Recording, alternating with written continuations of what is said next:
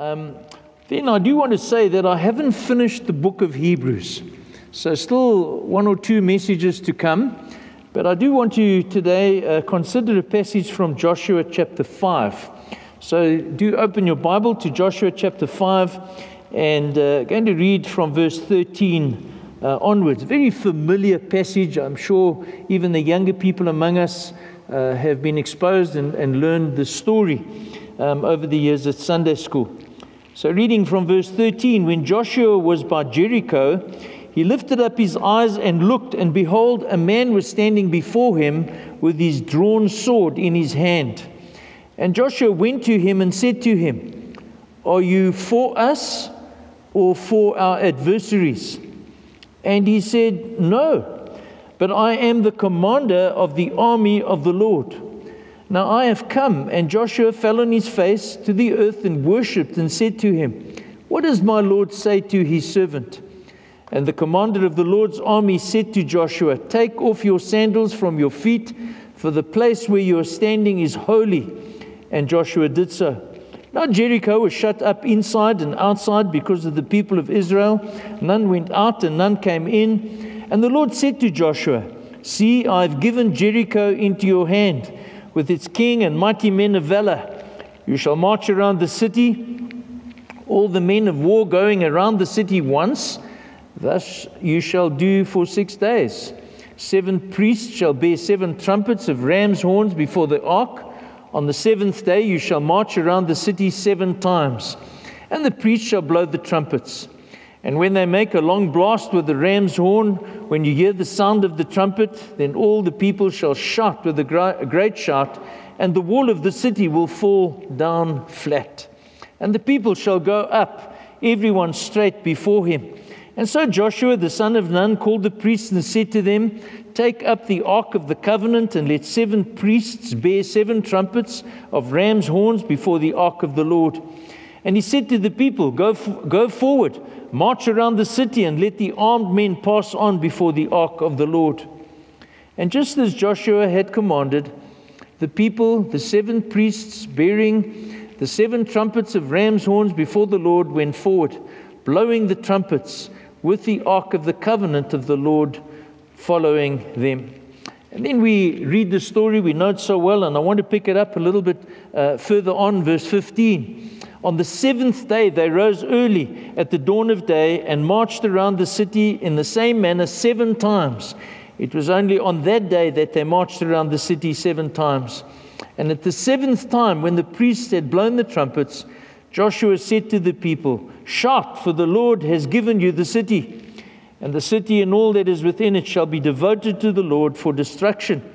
Only Rahab the prostitute and all who are with her in her house shall live because she hid the messengers whom we sent.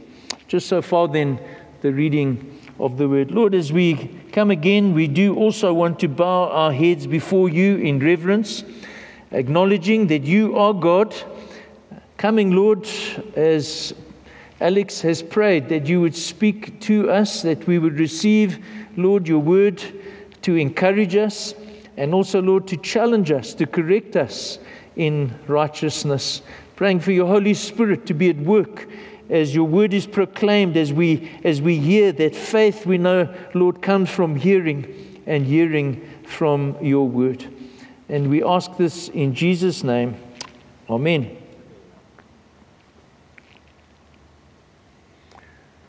I don't think any among us uh, like war. Who, who would ever want really to have a situation of uh, conflict and war. Uh, currently, I, for a long time now, I've been wanting to read a book called The Sunflower. And uh, my daughter found it eventually for me and gave it to me, and I've started reading it just yesterday. And it's the story of uh, victims in the Second World War, victims of the Holocaust. And as I was reading just the opening chapters of the book, I just thought to myself, what a terrible, terrible context to find yourself in. Uh, men and women in really hopeless uh, situation of, of conflict. And so I think it is true to say that, that we people want peace. We want to live in a context of peace. We, we like peace. And, and, and most of us want to stay as far as possible away from conflict and, and battles. And yet, as we look around ourselves in the world, we find that, that war seems to happen uh, repeatedly all over the place. And, and, and one can personalize that. Who this morning wants to live in Afghanistan? Sure you've been looking and seeing something on the news of what it must be like in Afghanistan. Who wants to live in Syria or who wants to live in the Sudan? We, we, we, we don't want that. And it's not only true that politically and, and nationally that, that war occurs, but it's also conflict and struggle and war in the context of the local church and our walk of faith. Reality, in reality, conflict cannot be avoided. John Chrysostom, and I want to quote him, he was a preacher of a bygone era and also a martyr. 347 is the year that he was born. He said this, and he said this to Christians, people like us, ordinary men and women. You are a poor soldier of Christ if you think you can overcome without fighting. And suppose you can have the crown without the conflict. And so this morning, it, it is true. You, you, and I would uh, never be required to wear a uniform or, or carry a rifle. But the Christian life involves conflict. The Christian life involves challenges. Sometimes you will need to be on the offensive, and sometimes you will find yourself having to defend yourself. The battles in the Christian life are real. I'm going to touch on this topic this morning. The enemy we have and face is sly and, and brutal. And so, like Joshua, and we go back literally thousands of years, Joshua and the Israelites who had the Canaanites united against them we too cannot ignore the efforts, not so much the Canaanites, that's not what we're concerned about, or even if we were in Afghanistan, the Taliban, and so on. We need to be concerned about the efforts of the ruler of the kingdom of the air. So the Bible identifies Satan, uh, chapter 2 and verse 2. The ruler of the world, he has the world. And I thought of using the phrase as a tool in his hands. He uses the world as a tool to oppose God and his kingdom of light. Cannot ignore clear indications of conflict repeatedly in the New Testament. Ephesians chapter 6, a well known passage again that the younger people learn Uh, at holiday Bible clubs, our struggle is not against flesh and blood, but against rulers, against authorities, against powers of this dark world, and against spiritual forces of evil in the heavenly realms. You get the picture? There, there, there's a struggle going on between the kingdom of light and the kingdom of darkness. The Apostle Paul sees this manifesting in the local church in Acts chapter 20, verse 29. He says, I know that after I leave, savage wolves will come in among you and will not spare the flock. It is the intention of Satan to destroy the church. It is his intention to hurt you and me as believers. As the Apostle Peter puts it in chapter 5 of verse 8, he says, Your enemy you get this? You have an enemy. Identify who he is. Your enemy, the devil, prowls around like a roaring lion looking for someone to devour. That someone may be you this week. It may be me this week. In another context, the Apostle Paul, again writing to the church at Corinth, same subject, same issue struggle, warfare, conflict. For such men are false apostles, he says, deceitful workmen, masquerading as apostles of Christ. And no wonder, for Satan himself masquerades as an angel of light. And so this morning, the message to you, and perhaps it is the context that we have been facing over these past weeks, the opposition toward us Christians is great. Maybe putting it a little bit differently, it's hard to be a Christian. It really is hard to be a Christian. There are struggles and battles that rage from within us, and we can identify them, uh, common struggles that we face in terms of pride or, or arrogance, thinking of ourselves more highly than we ought. We struggle with passions and, and lust with greed and, and deception and selfishness. And, and so easily we identify uh, lesser gods and, and worship in what is called idolatry. And, and so all of this is, is, is what confronts us day in and day out. And, and then not only from the inside, but, but from the outside. The outside, the, constantly facing anti Christ agendas. Have you noticed that? The world doesn't conform, does not align with that which God has revealed and that which God has designed and that which God has said. There's opposition. There's constant uh, manipulation and, and, and, and a desire to change that which God has revealed. And, and in many instances, some people have accepted for many generations. There are double agents in the church, people that, that come along and, and are not really serving the Lord, but serving their own agendas. And then this issue of spiritual forces of darkness. It's not just what you see, it's also that which you cannot see. Dear friends, there's a fight to be fought if you're a believer here this morning. But the good news, and therefore the passage this morning, chose this passage deliberately, is there is no need for you and me to live a defeated Christian life. Victory is a reality. You can, and I can, with God's help, and, and importantly, and that's what I'm going to try and unfold this morning, with God's help, we can overcome spiritual difficulties. Not only with the help of God, uh, but if we could add even to that the wisdom, the wisdom that God has provided to live a life of victory. This passage this morning, God has something to say uh, to Joshua and Israel. And it has to do with the subject of conflict and victory that I believe lessons that we can learn.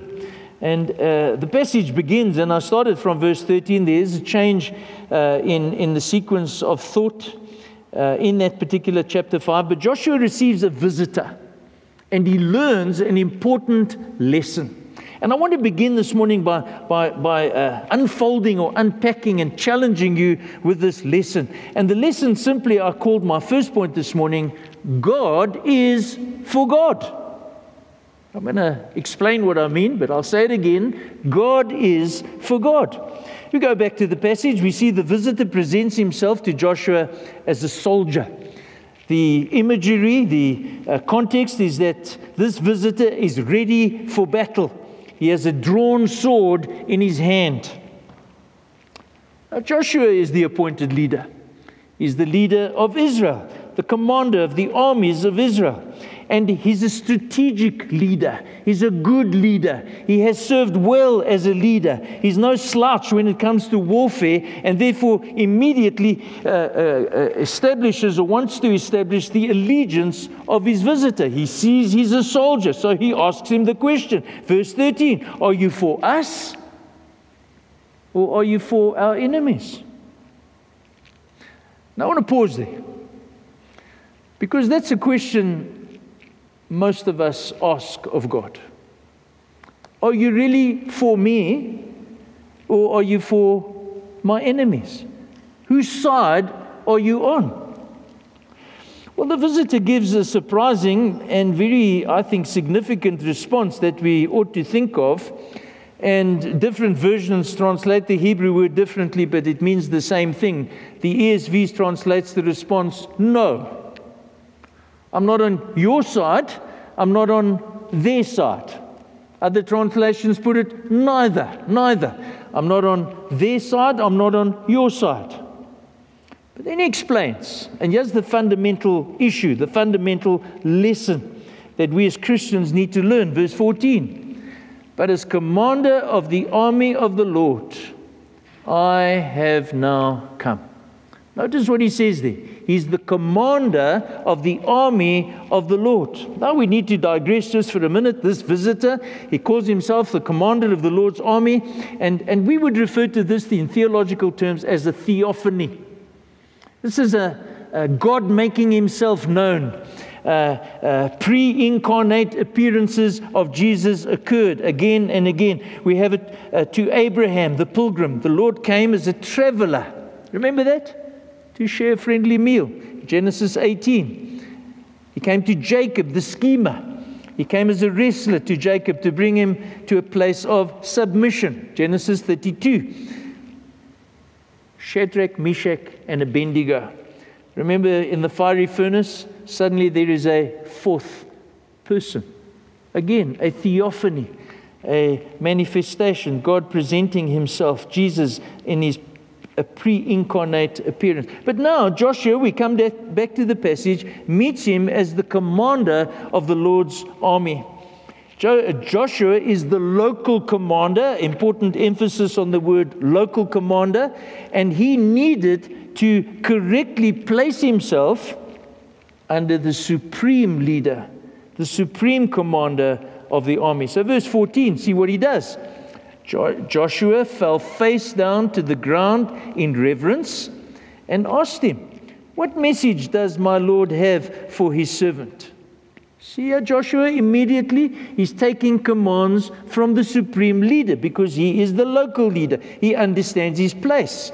He understands that there are battles to be fought, there's struggles that will come, that they need to be overcome. But now here's the issue. Here's the practical issue. Never forget, and this is of first importance, that God is for God. He is sovereign and supreme. Now, what does that mean? What am I, what am I saying here this morning? I believe that this passage, and it's not only here, we see this in repeated places, He reigns as God, and it is us who conform to His agenda. It is not he that conforms to our agenda. See, there's a difference, there's a subtle difference. Let me give you an ex- illustration. I think it was in 1995, but it's probably happened again and again. But at the end of the Rugby World Cup, the men among us will remember, and perhaps some of the ladies, the team huddled together, giving thanks to God for being on their side. Really? What, what, about the New Zealanders? Is God not on their side? Or, or the Australians? Do, do, do, you see how, how unthinkingly we adopt certain practices and, and we don't think matters through? It is not God who comes through for someone to be on their side. God does not align himself to us. It is us. It is you. It is me who must come through for God. We are, al- we are to align ourselves to Him. God has set a plan for the world. God has decreed creation. God has decreed His redemption plan, which is unfolding. God has decreed that, that things unfold according to His purpose and, and His plan. But Joshua has to learn the lesson. God calls the shots. Found it interesting think it was Matinta who prayed this morning, or was it Peter who prayed uh, parts of the Lord's Prayer? Our Father who art in heaven, hallowed be thy name. Thy kingdom come. What, what, what, what, do, what does that mean? It means that his reign must come.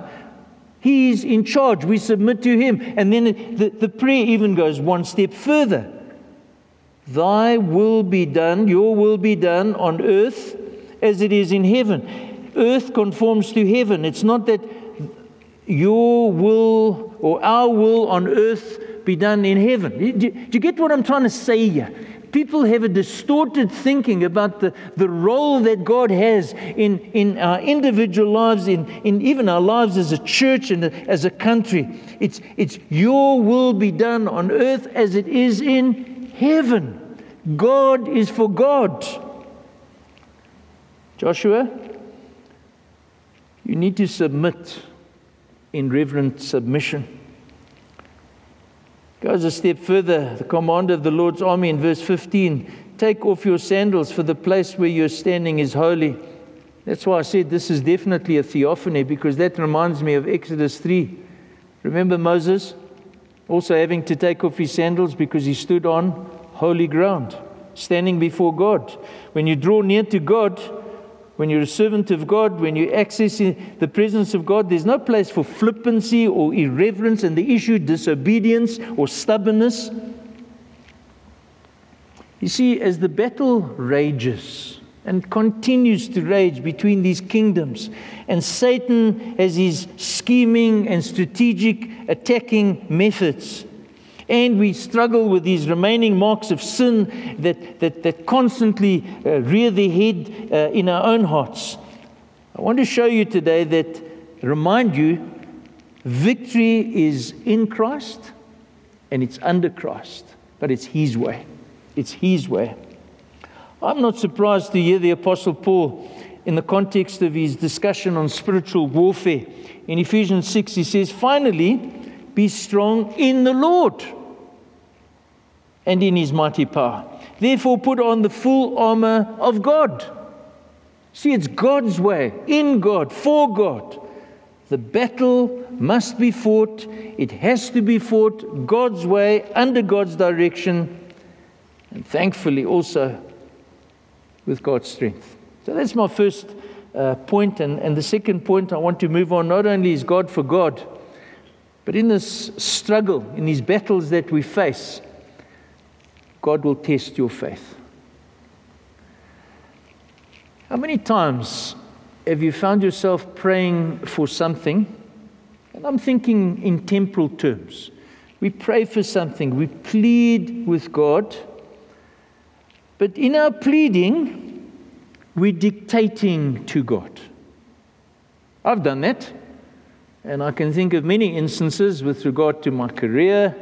Uh, as a younger man, in the early years of marriage, I really dictated to God how He should conduct my family and how many children He should give me and, and when He should do it. And, uh,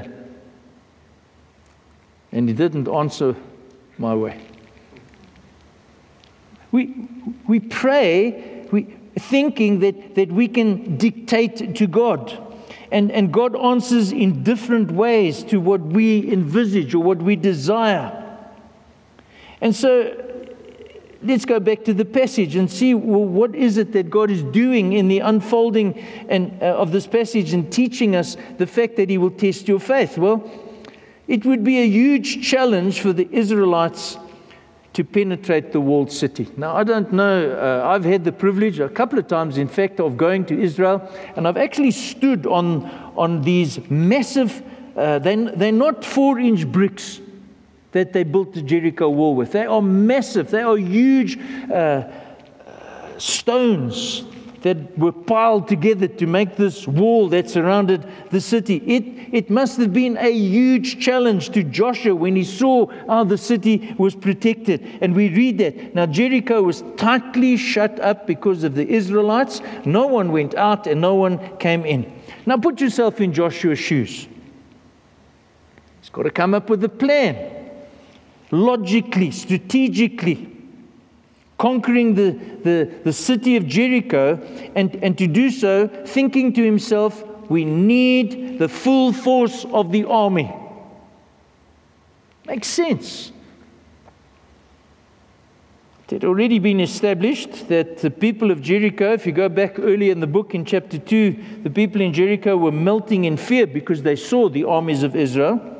So, why not just go ahead and thrash them with the might of every soldier that he could muster. And I'm emphasizing the uh, process here of logic.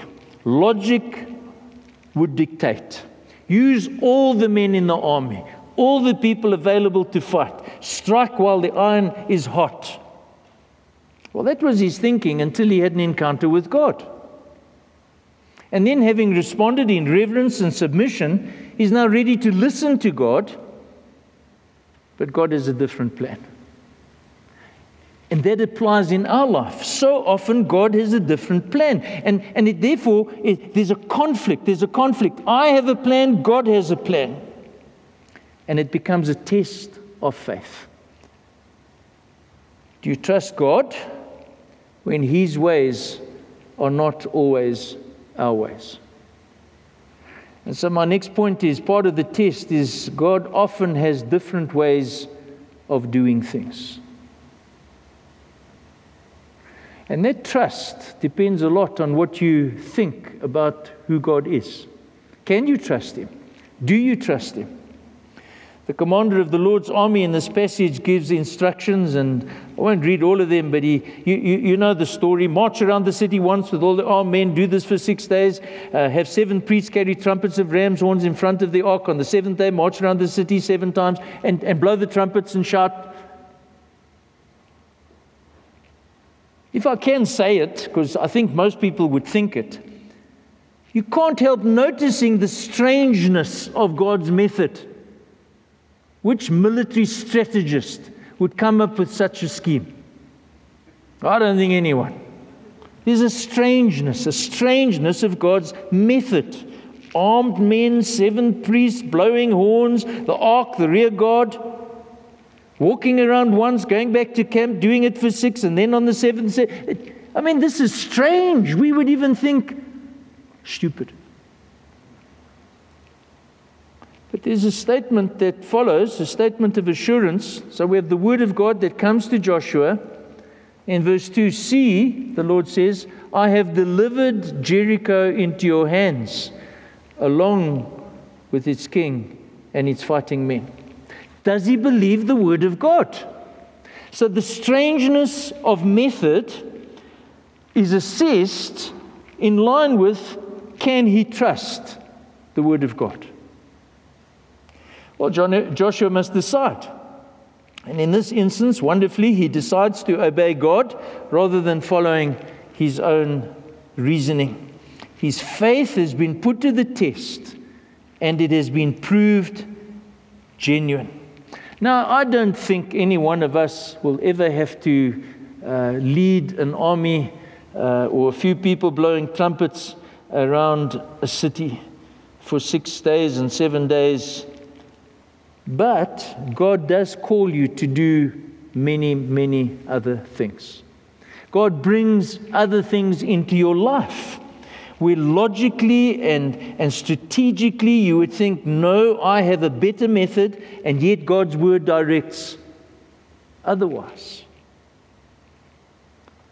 When it comes to your life, the unfolding of that life, when it comes to godliness and the living of a godly life. And when it comes to salvation, let's take salvation as an example. We live in the world today where many so called professing believers are saying, no, uh, uh, the way that the Bible unfolds uh, salvation is far too restrictive, it's far too exclusive.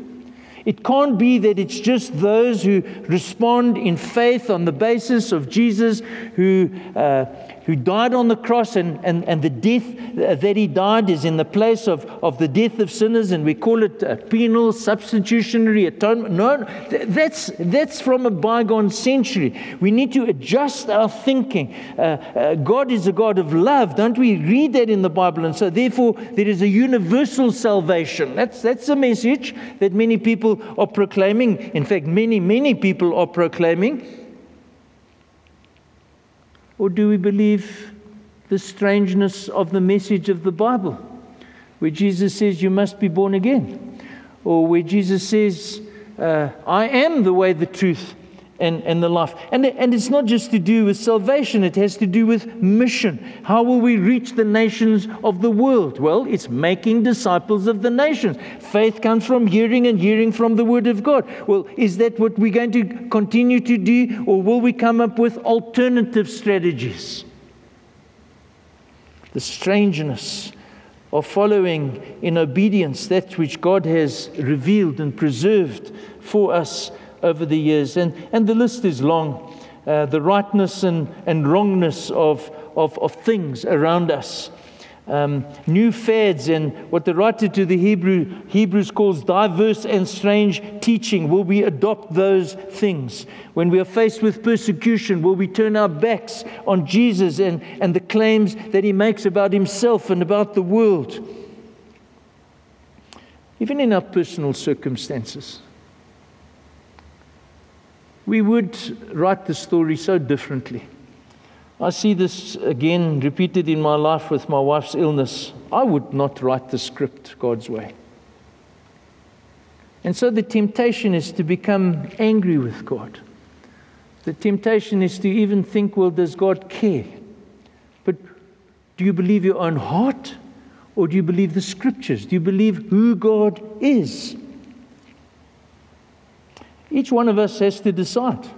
In the path of your life, Many bends in the road will come, many struggles will uh, unfold. Will you trust God or will you follow your own instincts? Will you recognize that God's ways are not always our ways? But there's a second test of faith. It becomes obvious in this passage. It's, it's that uh, I've called it the priority of obedience. Something strange in this passage as it unfolds. Uh, they, they do what God says. They march once, they go back, they march again, they do that for six, they get the seventh day, they go, they shout. And then you would think, you would think, well, now we're going to read about the collapse and, and, and, and the takeover of, of Jericho. But we don't. And, and from verse 17 to 19, you, you, you read about a whole bunch of instructions that are given about the city and the treasures of the city. God is testing them. God is again testing them.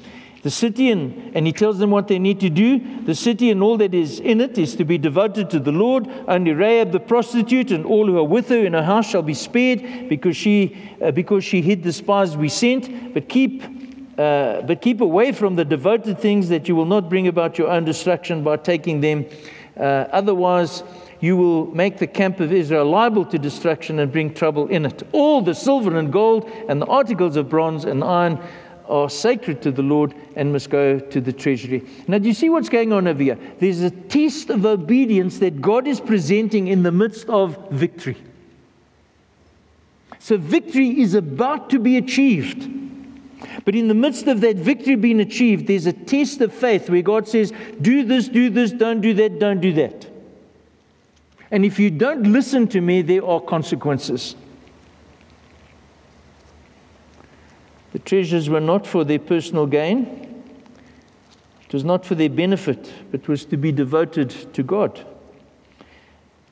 If you know the book of Joshua, you'll know that as you read later in chapter 7, God's anger came about as a result of disobedience. So, obedience is an important uh, reality for us not to take the commands of God lightly.